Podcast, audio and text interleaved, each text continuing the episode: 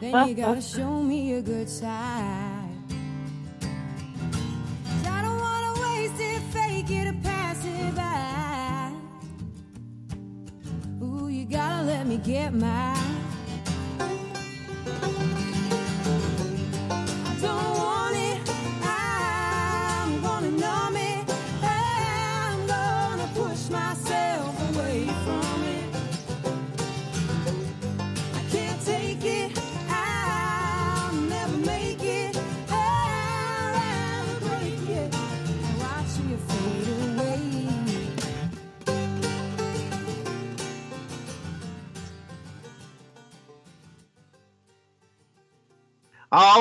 guys, welcome to a special Monday night mini episode of Musical Osmosis, where intelligent dissonant thought meets melodic euphonious reality. I am your musically magnanimous host, Nick the Saucy One Cat Source, broadcasting to you live, as always, from the shadow of Hurricane Mountain here in Tennessee. And no Odell tonight. Odell couldn't make it on this oddly Monday night. So let me introduce our producer, a girl who is tin can ready and AGT bound. My lovely producer, best friend, life partner, and internally the beans to my cornbread, the magnificent D Maven. Da da da! Yes, that is me. Uh, yes. So everybody, uh, anybody who missed any previous episodes, go to tincan.media. That's not .com. Just type in tincan, a dot, and media, and hit enter, and you will be there. And you will also soon, very very soon, see our new video series, and we will be recording every bit of the AGT auditions that they allow us legally by law. Um, I do know from talking to uh, one of this year's contestants that there's a lot you're not allowed to tell, but Oh, yeah. there's also a lot of different blogs and sites of people who have done auditions who are like, yeah, it's like this, and you walk back, and this happens, and da da da da da. So I really think they're probably going to let us videotape quite a bit um, outside of the actual audition itself. Um, and after the first round, you know, assuming all good things, um, I will actually be putting up videos for everybody to help me choose the next songs that I perform. I've got a few that I really, really, really want to do. I'm going to perform the songs that I want to do for each round on video, and I'm going to have everybody vote on which one they think will push me the farthest in that particular round. So, like, there's one, there's two songs that are really. So, can I make a suggestion? Maybe. Right said Fred. I'm No. too sexy.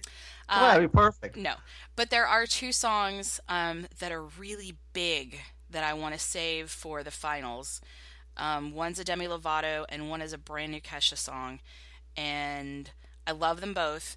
But it's really hard to figure out which one. So, like, I'm not going to put those in beforehand. Like, those aren't going to be like, oh, first round, everybody help me pick. It's going to be like, okay, guys, this is last round. Which one of these do you think sounds best?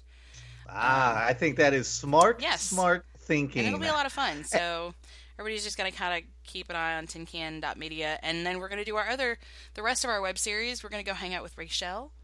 We're going to go trick or treating. Actually, I don't think we're going to go trick or treating. I think we're just going to go to a nerd party. And Well, we're gonna gonna go trick or treating with Mormo, and then we're gonna go like to a nerd party with Rachel from King of the Nerds, and then we're gonna go to the Al Pist reunion show up in Baltimore. awesome. And it's been like 500 years since they've played together, so it's going to be awesome.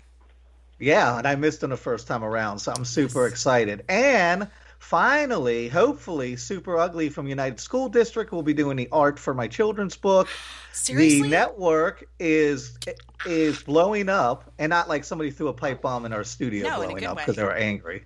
Oh my gosh! But like, I'm I'm excited about that. Like like just the book because um let me tell you guys, I I know this is going to sound silly, but you know when you read a little kid's book or something that just you get that warm fuzzy every single time I read this book, I and everybody I read it to gets the warm fuzzy every time. It's perfect. Yes, I have a drop of humanity in me.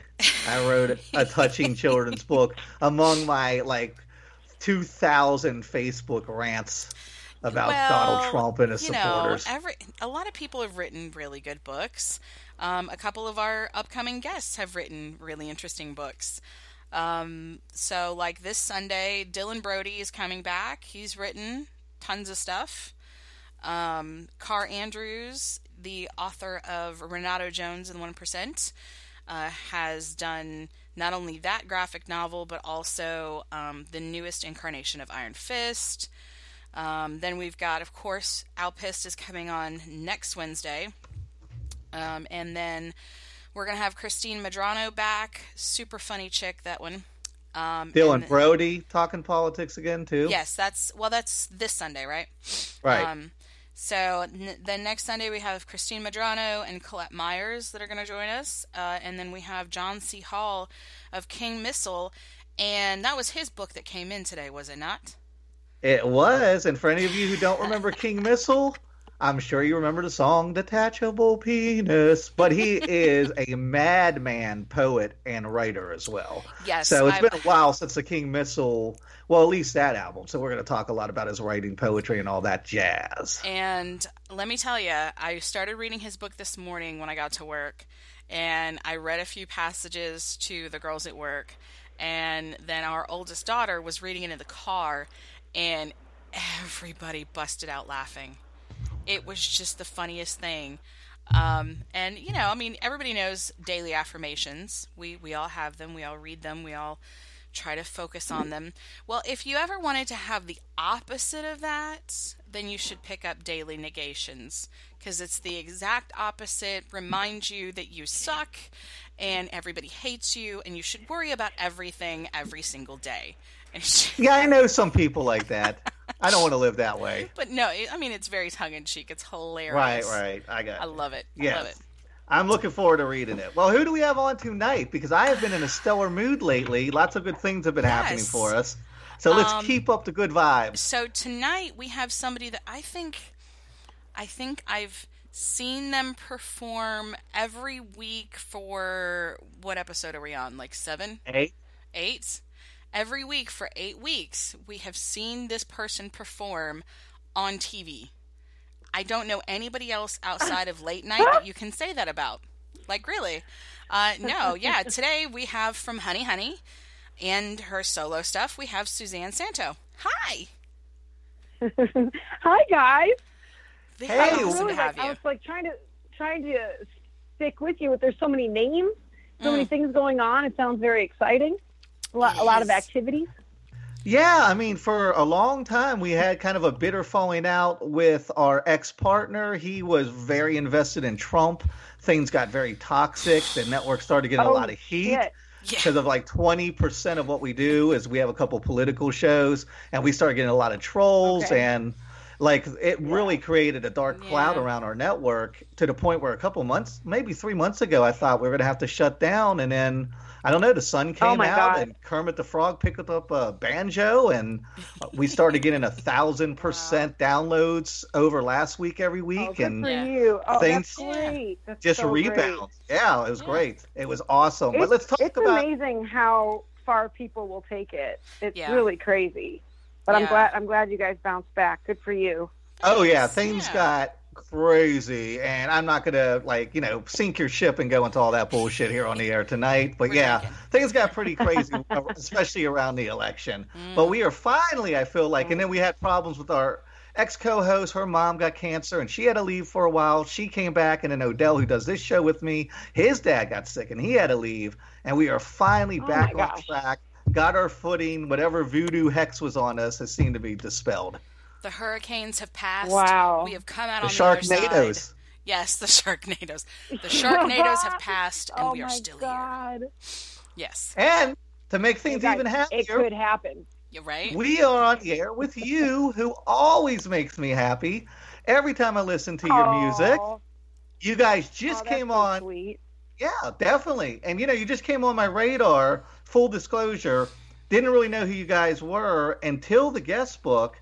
And I love. Oh love my Greg, God, that's Greg amazing. Garcia. Yeah, that's where I found out about you guys. And I was watching you play at the end of every episode. I love the whole kind of playing the outro, winding things up, and then showing the next guest that's coming on next week to stay in Froggy Cottage. And I was like, oh man, I, Oh my I gotta God. yeah, check these guys out. They're awesome. And I reached out to you, and here we are. But I cannot imagine, and for the listeners out there, Greg Garcia also did My Name is Earl, Raising Hope. I love, love, love what everything Greg Garcia does. Some of the best How much ever. fun are you guys having on Oh this, man, on a Greg Garcia project? I can't even imagine. it was it was incredible. I've you know we've um, I've worked in TV quite a bit in the past, and I'd never seen anything like this in terms of uh, having somebody like Greg that's at the helm of the ship, just being this like brilliant mastermind DIY. He does everything, Ugh, and then also be such a benevolent, kind-hearted soul who takes incredible care of his crew. The whole crew are just an entire family, and it's like Yeah, I fifty bet. something people, and um, it was just so cool to be a part of it. You know, we so Ben and I, Ben Jaffe, the other half of Honey Honey, Right. uh, that's our. So I'm I'm in a I'm in a band called Honey Honey, and then I have my solo stuff. Uh, Suzanne Santo, that's what that's called. And um, and my um, you know, we worked really hard on the music element, which was, you know, we wrote a bunch of songs for the show, and then we also recorded a bunch of covers that Greg wanted us to have. So he sort of basically for every episode he had his pick of either an original song that we wrote or a cover that he had requested ah, um, and it was really fun to do to do both. He ended up using four of our originals and, and as well as the theme song that we wrote, which was pretty cool and, uh, and an achievement that we were really proud to have because when you start kind of getting in that arena of writing for TV and you know movies and stuff, it's it's a whole nother game and it's also just a really great you know um, I guess ar- tool to have in your arsenal, weapon. I don't know. Mhm. I don't well, know let me step at it. back here but, real um, quick and ask you before we go any further. How did it come about? Was it a situation where you, because you are an actress, auditioned for a role, and then you're like, "Hey, you know, I'm also in Honey Honey," and or did they specifically ask you to come in to play the parts? That you're playing at the end of the show was this music based or Yeah, the- actress based at first? It was music based, which was pretty cool. Um, you know, Honey Honey's been around for like 11, 12 years now, and we, the music supervisor on the show, it had it was actually I, I don't know whose idea it was to have live music at the end of every episode. I think that's but uh, basically, this fella named Jonathan Leahy uh, pitched us to Greg. He gave Greg ten different guy-girl duos, and we were his choice, which was very cool. And what was funny is we went we went to Greg's office at the um, uh, the studios here in in LA, and his office is specifically looks like like my name is Earl trailer. Like he had he put up Oh wood my panels on the walls so it looks like a double wide. I love that so much. and like I think the the couch or the coffee table are like original Oh, set that's pieces from amazing. My name is Earl. And there's like taxidermy and it's just like his vibe. That's what he wants. Um and I'm like, who the hell is this guy? You know? And he's just so, so wonderful. He's a really, really fucking cool dude. Yeah, I mean, I can only imagine. And the thing I really like about it, the thing that caught my eye at first, is when we're watching Honey Honey at the end of every episode, you are in a post carrier, a post woman, male woman, however you say it, outfit. Ben is in, I think it's an exterminator outfit. And you guys look like you just got off work and ran down. I, I assume you guys are playing at Chubby's. Is that where this is taking place at on the yeah. show? Yeah, you guys run down to Yeah, Chubby's, we- like driving down to Chubby's after work to play. And your personality and your vibe just seems like a perfect fit for that Greg Garcia universe. I really dig it. Thank you so much. Thank you. Yeah, it was a hoot. We uh it was fun to dust off my SAG card. I hadn't used it in a while. And um you know, it the whole thing is great and you know, it just got picked up for a second season. Yay! I don't know what Greg's plans are. I don't know if he's going to like keep it as Froggy Cottage or if he'll have us back. We don't really know what he's going to do, but uh, either way, we're just so excited for him, and you know, hope the show keeps keeps taking off into the sunset. That is awesome. And really going by every other Greg Garcia thing that I've seen, I would say yeah, it's going to I think it'll stay Froggy Cottage. I think that and you guys will still play at the end of the episodes cuz those things are really I mean, it's part of the show. Like you could have told me that they wrote that you guys wrote the song and then the story was written, and I would totally believe it because it just fits Oh, so really perfectly. sweet. and every Thank time you. it comes on, I just kind of I'm like jamming along. I'm like singing along just a little bit. Um, it just it feels like it was all written at the same time for the same feeling. Well, he's a master of continuity because he's yeah. always interwoven. All, like he'll take Chubby's and put it in this show, and Raising Hope will have elements of My Name is Earl. And by the way, My Name is Earl is loosely based off my hometown, Waldorf, Maryland. And I read in some Oh, no article kidding. with him, yeah, because he's from Bryans Road, and I read in some article well, there was no palm trees, and we I based it off that, but the show actually takes place in Florida, so I actually have a special connection. I feel like I have a special connection to his work because he's from the area that I grew up in. Yeah, it's Oh, that's awesome. great. That's pretty awesome. amazing. Yeah, and I just love, Wait, love, love. Go ahead. Wait, so and you guys are in Tennessee now? Yeah. I got a little confused Tennessee. for a minute there. Yeah, we're in Okay, Knoxville. I'm originally from Waldorf, Maryland, and um, Pittsburgh area, back and forth. But right now, yeah, we are out here on top of the mountain here in Tennessee. Yeah, but it, it's it's nice to be able to get away for like an hour a week and be like, oh, it's Froggy Cottage. I would totally go stay at Froggy Cottage. Like, I think we have stayed at places that were like Froggy Cottage. I was like, of No- course you have. You got to no, you al- should probably almost. head over to the Smoky Mountains and Yeah, yeah, Kind of there are Cottage. definitely a lot of places that are like that around here. So it's just kind of like, you know, that could be just about anywhere. And and you know, I've seen well, actually just up the road we have an interesting looking strip club that could be named Chubby's and it could be named you don't actually want to go to. you know, so it, it's it's it almost seems like that's one of those things that could happen just about anywhere. So yeah, yeah, it's it's It's very accessible. All right, let's switch gears here because I've got to give you a big compliment. I don't know if it's a compliment as much as an observation, and I don't know if you've ever thought of it this way. But I am from the punk rock world. I grew up playing in punk bands. I listen mostly to punk, Okay. um, some hardcore, like really underground rap stuff. And as a general rule, I don't like country music, anything in that sphere. Yet, I love your music. I feel drawn in. It really resonates with me. And I think I know why. Whether you know it or not, like you have a real punk element about you. Not the music itself, of course, but like the strong, independent, like brutally honest lyrics and performance of it all. I really think, and punk is more of an attitude than it is a music for anybody who's not familiar Aw, with man, the punk scene you. there's a lot of punk in your music, at least how you present it. And I don't know if you come from the Well, punk world at all, if you grew up listening to that, that DIY kind of punk independent attitude, but you definitely have it.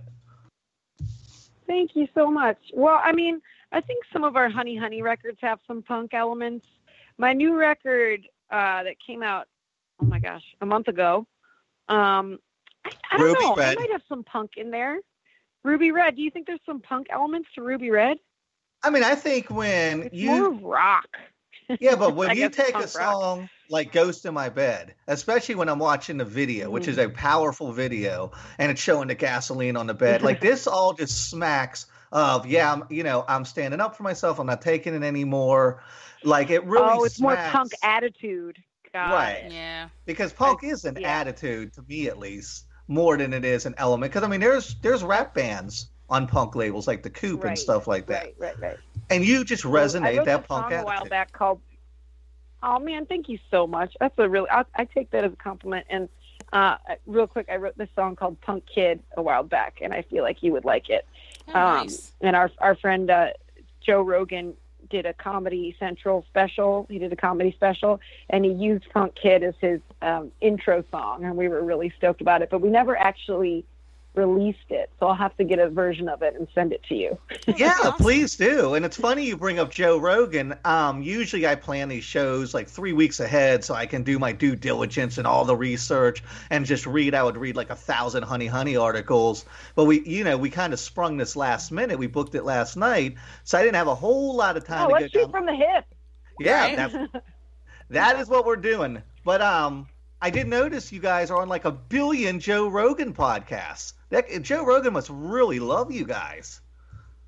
Oh, we really love him, and he he's a very special special person. I, I Ben and I have talked about it a lot. I think at some point he will become an iconic figure in our history because he uh, and like you know the hashtag is Joe Rogan hashtag powerful, and he really truly is. And I don't know, we just got lucky, I guess. Like uh, I don't know, it's probably six years ago now.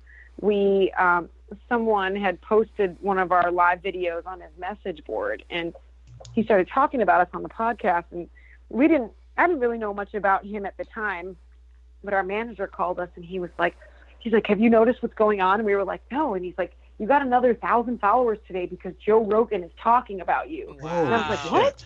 And and then the next thing we know, we're on the podcast, and at that time, our second record, Billy Jack, had been out, and you know, as these things go, like you have to hustle so hard uh, when you're releasing records, and like we're broke, and you know, we didn't have, um, you know, we were touring, just touring, touring, touring, and then you're just like, you know, people don't buy records, and Right. we went on the podcast, and then like.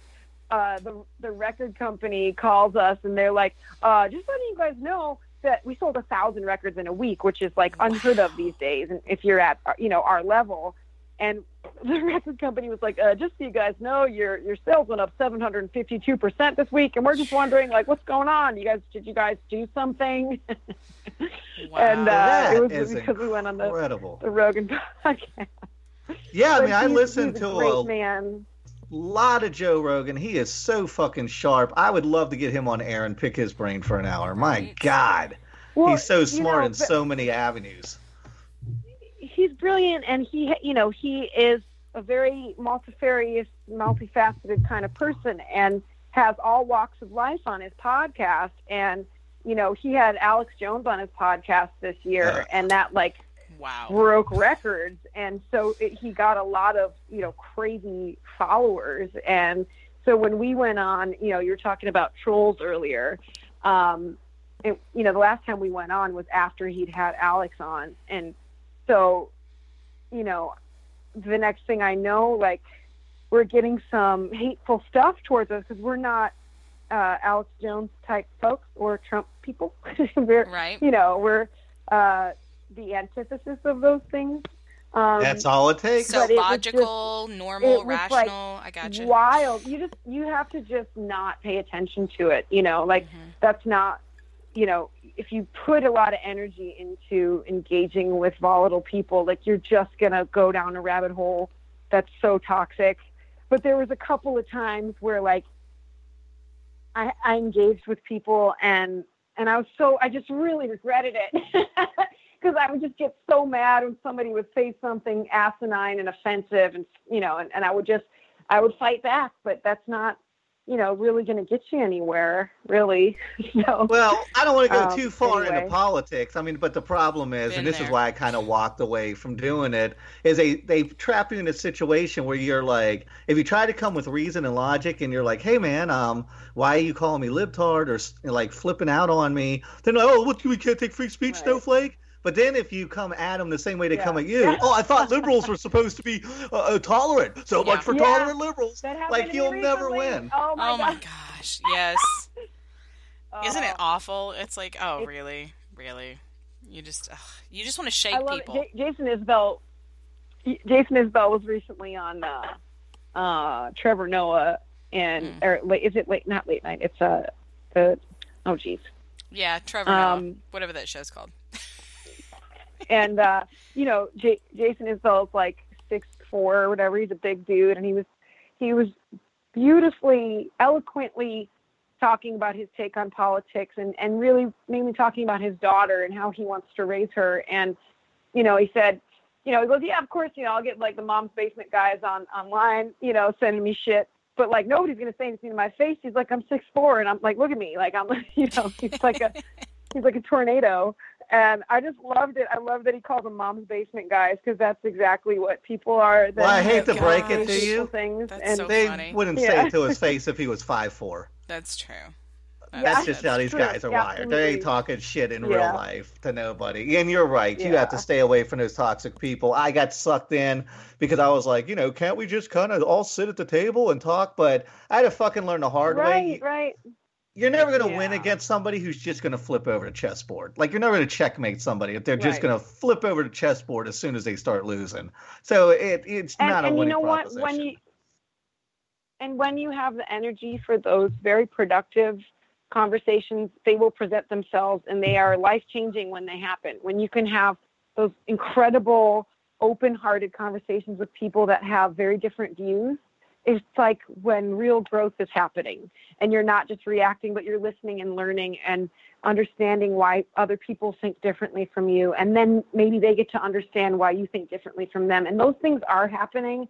And when they do it's magical But you know, you bring up a good point too. With all that stuff in our face, like if you're on the computer, it's in your face 24 7, screaming at you. How do you keep that out of your music? Because your music is so upbeat. And to me, it's something that I put on. I still listen to Edie Brickell, and I love the stuff she does with Steve Martin. oh great You know, That's so great she's wonderful yeah, and I'll well, still my, put Honey really Honey on. to the music it's usually pretty dark Yeah, but it's not dark. it can be and- upbeat but it's dark It is. It has a dark tone, but it's not dark in like the political, like you said, Alex Jones way. And I and it's really hard. I mean, I does mean it's got to be hard to keep that universe out of your creative universe, right? I think a lot of it's all relative because most of it is just feelings. You know, I think actually it's funny. I on my record on Ruby Red, I wrote this song called Wrong Man. Right. And I it actually it has a lot of political undertone in a sense that uh, it's mainly from my POV, but I think what happens so the song is I killed the wrong man. And I think that in political um, you know, diatribes and people just being so emotional, I think they're really killing the wrong man. You know, a lot of times they'll attack each other, but really it's because they're hurting from something else or they're frustrated with something in themselves or, you know, and I, I think these misfires all the like happen every day, all the time. And it's really interesting to me just from like a psychological standpoint to pinpoint exactly where your pain and anger are coming from. And usually it has something to do with your fucking mom or dad. You know what I mean? Like wow. and I I think that I'm fascinated by that and I have empathy for it too. I really do because I think like the more we can feel for people that are are consumed by that vehemence, the more you're going to know that they're just like us. There, there's not much difference except there's just a different way that people are expressing their pain and they're choosing to throw themselves against a brick wall of politics, which will get you absolutely nowhere. Well, I got to disagree with you a little bit. I think there's a little bit of a values difference between me and some of the people. Okay. For one thing, I would never Oh, even yeah, well- angrily talk to a person the way that I've had some people come at me. Just out of pure Yeah, totally, decency and values. Right, But? I, I think I and I No, Yeah, go ahead. I- go ahead. sorry, D.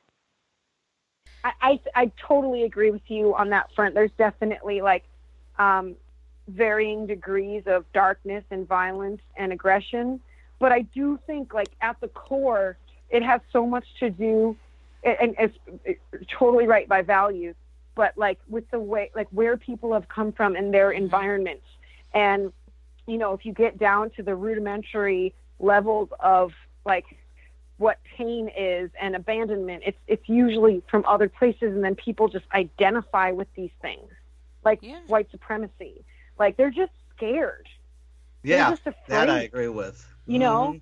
and like at and that like i don't have i don't have it's really it's so hard but like i i feel bad for the person that's so afraid that they feel like they have to have hateful rhetoric towards people that are different from them because they're so fucking scared. I i do think that like there's got to be a way in there to to way into the heart. I really think that and i don't know what it is but i do know that like the more and don't get me wrong like i have i have no room for for that kind of you know for for the marching against jews and and black people. I think it's absolutely terrible mm-hmm. and there's no excuse for it. But at the core there's there's something there. There's this there's a there's a part of these people that i think if under the right circumstances and maybe i'm crazy for saying this but under the right circumstances you could actually find a way to level with them. And maybe they would understand a little differently and maybe they feel differently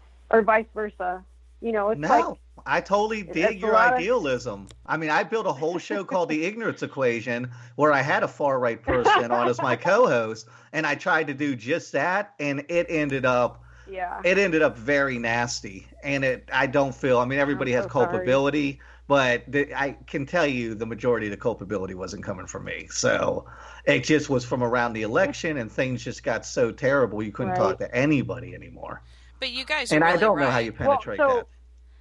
Well, I was just i going to don't either but i have to Go ahead. go ahead Well, no, no, I was- want to hear I, gee i've been talking the whole time um, no, I was just gonna say you you guys are really you you're very very right. Um, and I do work in the nonprofit world, and I I do work with um, I work with kids that you know have dealt with abuse and neglect, and you know it's it's a really sick cycle.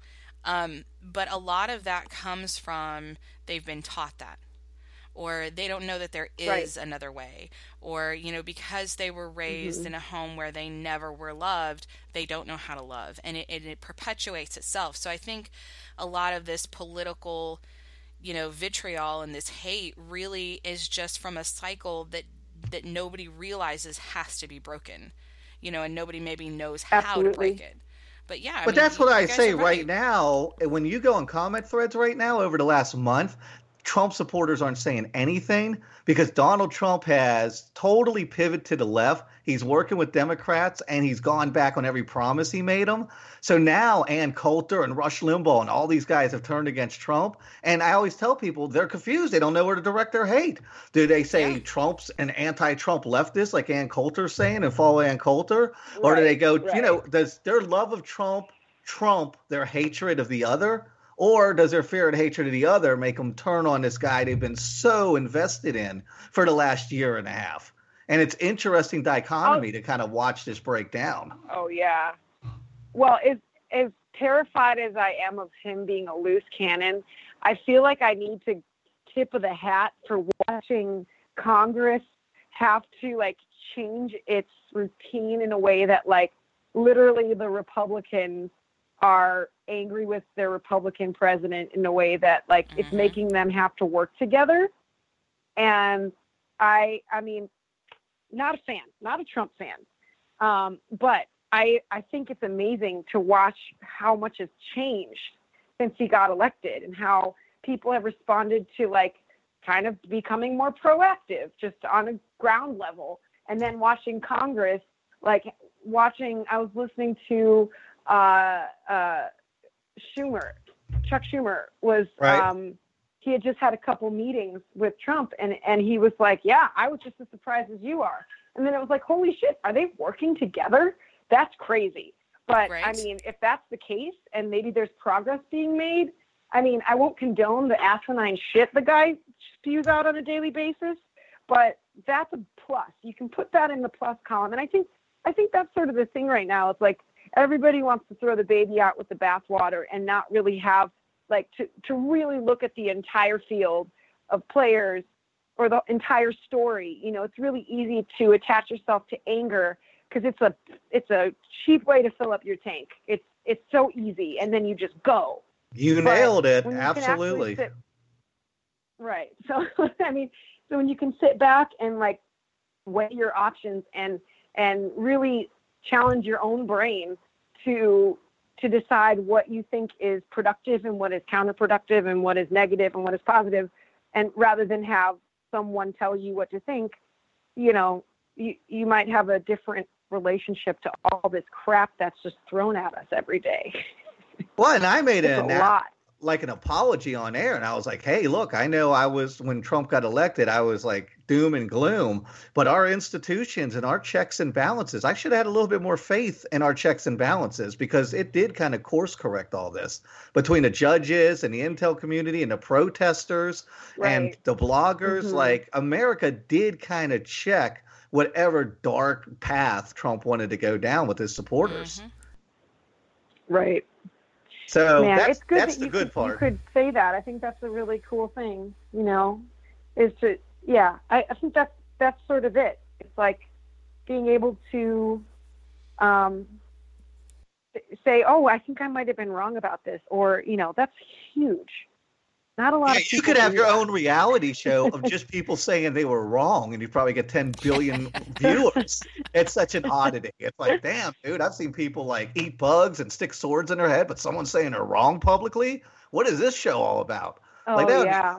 Well, that was show. something that was interesting. I had with a with a person that I had an argument with on Instagram, and this fella had made some comment. I, I posted, I posted a photo of a woman. This is during the Charlottesville uh, um, protests, and this I posted a, a picture of a woman that said Virginia is for lovers, not for racists.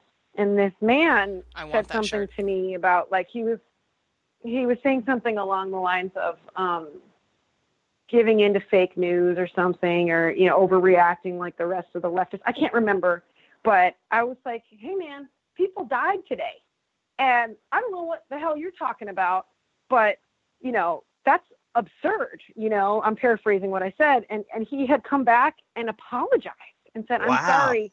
I didn't realize the like you know the level of the situation and i you know he didn't really say sorry but he he said it in a way that i really appreciated because i felt like we were actually communicating and we weren't just like throwing crap at each other and um what, whatever happened to him i don't know but i appreciated that he was like i said i spoke too soon that's what he said i spoke too soon and i'll take that cool. if that's what i can get i'll take it Right. and, All and day I, long. You know, I, I think in general, like people, like I'm not trying to keep bringing it back to my record, but I wrote my record about this, and it's really just, you know, it's all metaphors, but really being accountable is so so important, and being able to apologize and truly mean it, and truly be like, man, I was wrong. I I felt insecure, or I felt scared, or I just was so angry and I'm sorry. Like that is huge. Yeah, no one's going to know, beat I you up for it either. I mean, if anything, people will be like, well, damn, okay. Like they'd be so taken back. I have a lot more respect for someone who can say they're wrong. Yeah. I say it all the time. I'm wrong a lot. So Thank. God. yeah. You, if you want a guy who's wrong and humiliated, come knock on my door. Uh, but let's bring it back to your album because I do want to talk about your album. And one of the things you said about it being so personal, and that was the take that I got, that it was a really in, like an introspective type album. When you're finished creating, and this is what's going through my head as I'm listening to it. When you're through creating such a powerful piece of work, like does this totally leave you like feeling drained emotionally, or are you like incredibly rejuvenated by the process? Like, is it more of a catharsis, more of an atonement? Was it kind of like you were able to make this album because you had moved on, or was making this album so you could move on? Like, which approach were you coming at it from? Oh man. Well, first of all, uh, tip of the hat for uh, such a elaborate and wonderful question. Love it. Thank you. Um, No problem. That's what we do here. I would say um, it was very cathartic and rejuvenating because, you know, once once you, it's always in there. You know, it's all in there, and it's kind of sometimes it's locked up, and sometimes it's uh, in a labyrinth of other emotions. And then when you're able to get it out and draw it out and turn it into something that you're proud of, it is an incredible feeling. And um, knowing that I did the work for it and I'm still doing so much work because I'm releasing it independently, um, which is something I've never done before. Back to that punk myself. attitude. And yeah, and it's so crazy. It's first of all, like I've we've had Ben and I and Honey Honey have had so many record deals and they're usually a lot of the same shit. And it's a you know, ever, ever changing business and changing very, very quickly. And so I hired a PR team, a distribution company, and you know, manufacturing and distribution. And I have never worked as hard in my entire life where I get up and I do all the emails and I make sure this person's over here and this person's over here and we're all in communication and and then I was like, holy shit, like what is, what the hell does a record company do anymore? Because I'm just doing this like by myself, and it's working, which is like one of the coolest parts. I mean, I have a lot to learn, and every day I'm learning something new about how this this works. Um, but you know, from the creative process to the the business side, which I'm I'm currently engulfed in, it's the whole thing is rejuvenating because I'm really proud of this record. It's beautiful and it means a lot to me, and and I'm so excited to keep hearing about how it means what it means to other people, and you know, with that said, I think um, I guess if I'm going a little off book here, but to fully answer your question, I it just feels like um, like this chapter is just getting started, and if I didn't get it all the material out, it wouldn't have ever happened. So like rejuvenating is maybe an understatement. I've I've never really felt the way that I do now, and it's a really wonderful feeling. Wow, that's That amazing. awesome. And that's what we need to fill. And every time I see, and I was just talking about this yesterday on the show with Bonnie Morgan, I was like, look, art, and I mean this too, art has never been more, and when I say art, the whole spectrum, entertainment, music, the whole nine, art has never been more important than it is today, at least in my lifetime. Oh, agreed. Yeah, because Yeah. people need That's- somewhere to go to kind of escape social media and the toxicity and all that. And that's why I do always try to give to a GoFundMe when I see an artist on my feed that I like and do that oh, stuff. Oh, that's awesome. Yeah, because art is important now. And I always said too, during this whole thing, especially when things were heated, the best way you can rebel against all this hate is to live well and be happy. Like they fucking hate that when you're like, oh, Oh today God. kicked ass. Oh, how dare you say today kicked ass? My life sucks. But you live in Trump's America. You won the Mhm. political jackpot. How's your? How are you still oppressed? I feel better than you do, and you got everything you wanted. Oh, so live well and listen to art, right, D? I've been preaching that for a long time. Oh yeah, and it's it's kind Yeah, of beautiful. Or should I say support art? Right, and it's it's kind of you reminded me of something when you said that. Um, you know, in not just being a catharsis for you to do it, um, and feeling really good about putting it out there, but like especially, I, I don't know if you know the story behind Kesha's newest album. Um, she went through a lot of shit, like a lot of really, really bad shit. And it was a few years before she came out with this album. And now that she has, you can tell that's like, it's everything that she went through all in music. So while I'm sure it's a catharsis for her, like your new album is for you, for somebody like me, like I was able to find something on there that I was like, oh my God, that's that's what I needed. You know what I mean? It's like you never Right. know until I mean unless somebody actually comes and tells you. But something on that album is going to help them get through something that you had no idea. You know, I mean because it, I'm one of those people that music is it's life. It just is. You know, I can't imagine life without music, life without song. It, it just like if I ever You'd be living in equilibrium, like this dystopian dark gray future. I know if if I ever went deaf or mute, I would I would wither and die. I just would. yeah, Um, you would. But uh, it, it's Oh God. Well, I hope that never happens. I know, right? Well, I mean, and it's just one of those things. It's like you just never know, but because you know how you felt when you made that song and when you put it out there for people to see and you know and it's scary to put something out that you created because it's like well what if they don't like it you know what i mean but, But you got to make yourself vulnerable, though. That's the whole shtick. You're not going to make Yeah, connections if you're not being honest. And that's why I love your music, Suzanne, because I felt that honest punk vibe thank that I was referring to earlier.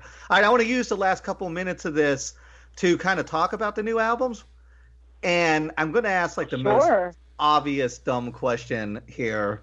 Why this solo album? Why not do these songs with Honey Honey? Why did you branch out into a solo album for this? To be totally honest, we were so burnt out. Um, we were tired. We we spent a lot of time together. You know, our last record didn't quite do what we wanted it to, and we did the whole record label dance, and we lived in the car and the van for like two Oh, years, and you know, we just needed to do something differently, and we needed a break from each other, and it's been one of the most amazing things because, you know, I meant what I said before. Like I one, I got to make something in a way that I never thought I was capable of. I never thought that I would be, you know, in the studio making string arrangements and vocal arrangements and things that I've never really done before. Right. Uh, because there are usually um, a bunch of people in front of me, uh, none of which would ev- was ever a woman. it's always uh, surrounded by men. And I worked with a producer named Butch Walker who treated me in a way that no one has, which was, you can do whatever you want, Suzanne. What do you want to do? oh man, that must have been liberating. It was and still is. And it also, and Ben had a similar experience in his production of his record, which is phenomenal, and it's coming out this winter.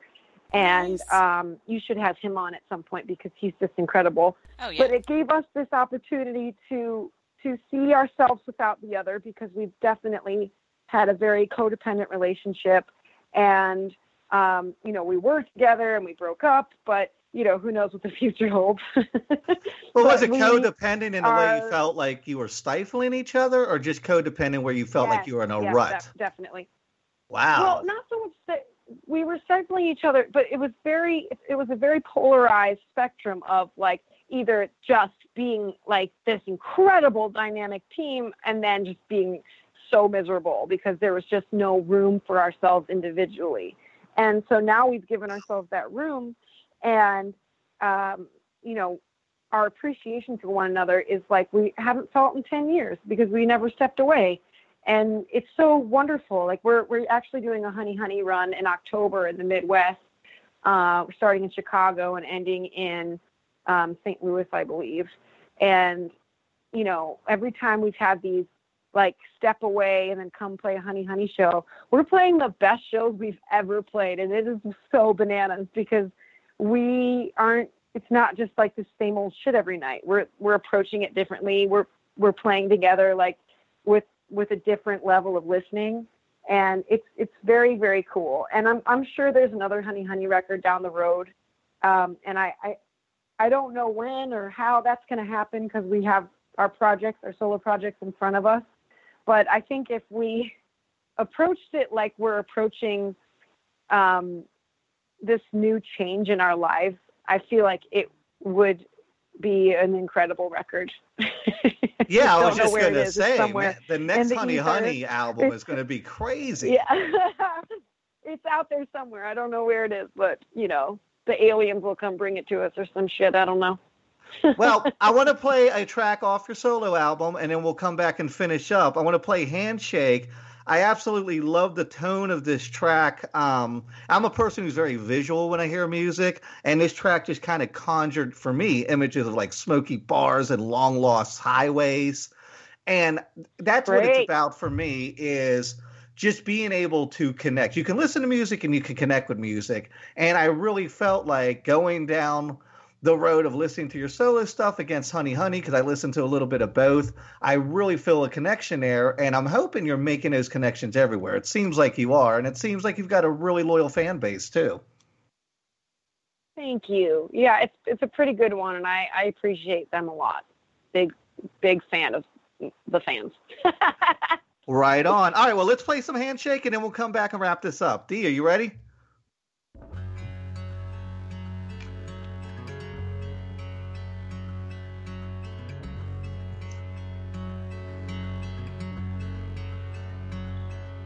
Yeah, I wanna smoke and I wanna drink and screw every time I think about you.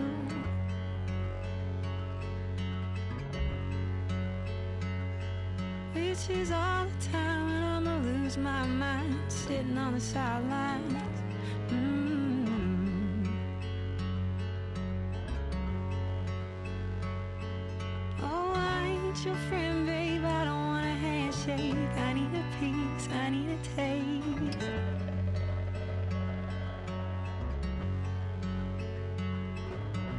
Set it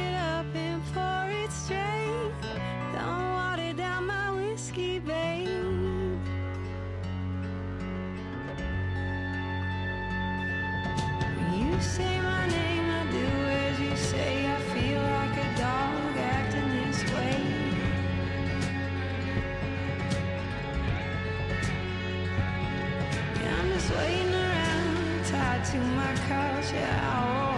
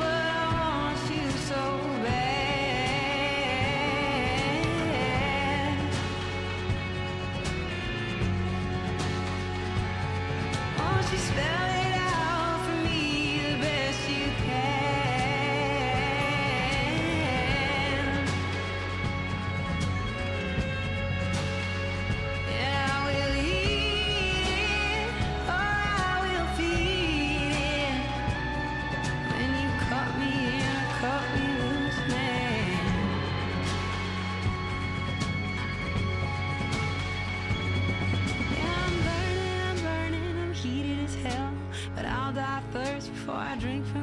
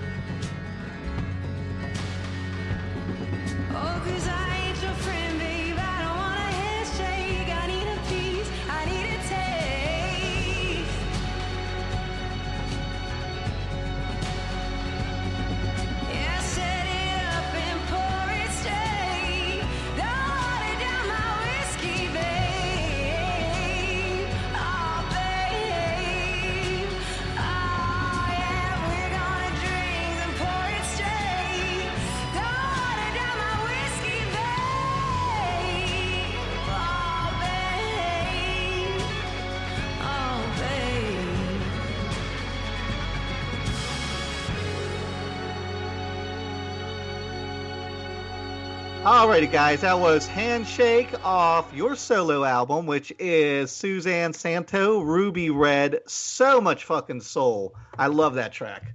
Oh, So thank soulful. you so much. Thank you.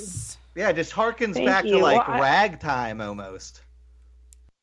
Like the old jazz singers. I'll, Good shit. okay, I'll take it. Right? Yeah, I don't Oh, see that in the thank you guys country so vein. much. I see it more in the um, kind of soulful.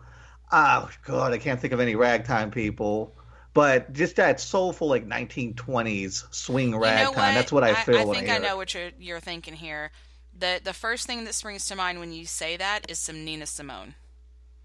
Yeah, I don't know who That- that is. I was thinking Oh my somebody. god. Oh. She's like one of the epic soul just I mean, you can practically feel the music with your hands. It's it's good shit. Good shit. That's a good analogy. All right, let me finish up with this. I want to really talk great. about the creative process with you because you are so multi-talented. You play a variety of instruments from guitar to violin to banjo, honey honeys ranging as we talked about from country to folk to rockish. When when you're going into a new project, are you kind of coming at it with an idea of okay we did this last time let me pivot away from that and consciously saying i want to do something different? Or is everything totally organic and it just goes where it goes even if it sounds similar to the last thing you did? Is there zero expectations walking in or do you do kind of set a little bit of rules and structure? It's a little bit of both. I mean, there was a couple songs where I had I, ideas and examples of, uh, you know, a blueprint of how I saw them, and there was a couple in the studio that literally just showed us what they wanted to sound like, you know, and kind of took on a, a life of their own. And that's just the most fun way to do it. I think. I think if you lead with a negative of like I don't want to sound like this or that, you're sort of restricting yourself, you know, and you know, like there's, like I think there's a couple of White Stripes records that I loved. That like I was like, oh, this sounds a lot like the song on their last record, but they, it was just as good. You know, I think, um, I there's it's a pretty open-minded approach, at least that that I take when I'm making records. how different did it feel doing your solo stuff then? Did you purposely try to pivot away with that or was it the same kind of attitude going in? Same attitude, and then I had somebody like Butch Walker, you know, uh, as captain, who you trust with your life because he's just an all-star producer, and he, um, you know, I was confident. I wasn't like, oh God, is this guy gonna fuck it up? Because some of them do. right yeah and that- he's just brilliant, brilliant. So I, I had this confidence from him that, uh, you know, it was invaluable. It was just amazing.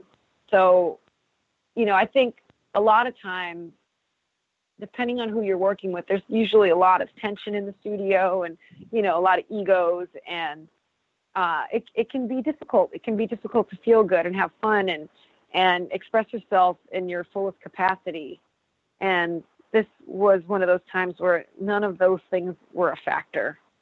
And it was like I if I never get to do it again, I know what it felt like to make a record in that way. And it was just wonderful. That is a powerful statement. All right, we've got to go. I'm so sorry. We've got to end the show. We are going to end the show with Ghost in My Bed. I did want to make a quick point about the video, though, because the video itself is intense and powerful. And as I was watching, I was like, oh, man, this must really be like where your acting chops come in, right? You kind of get to shine making the video.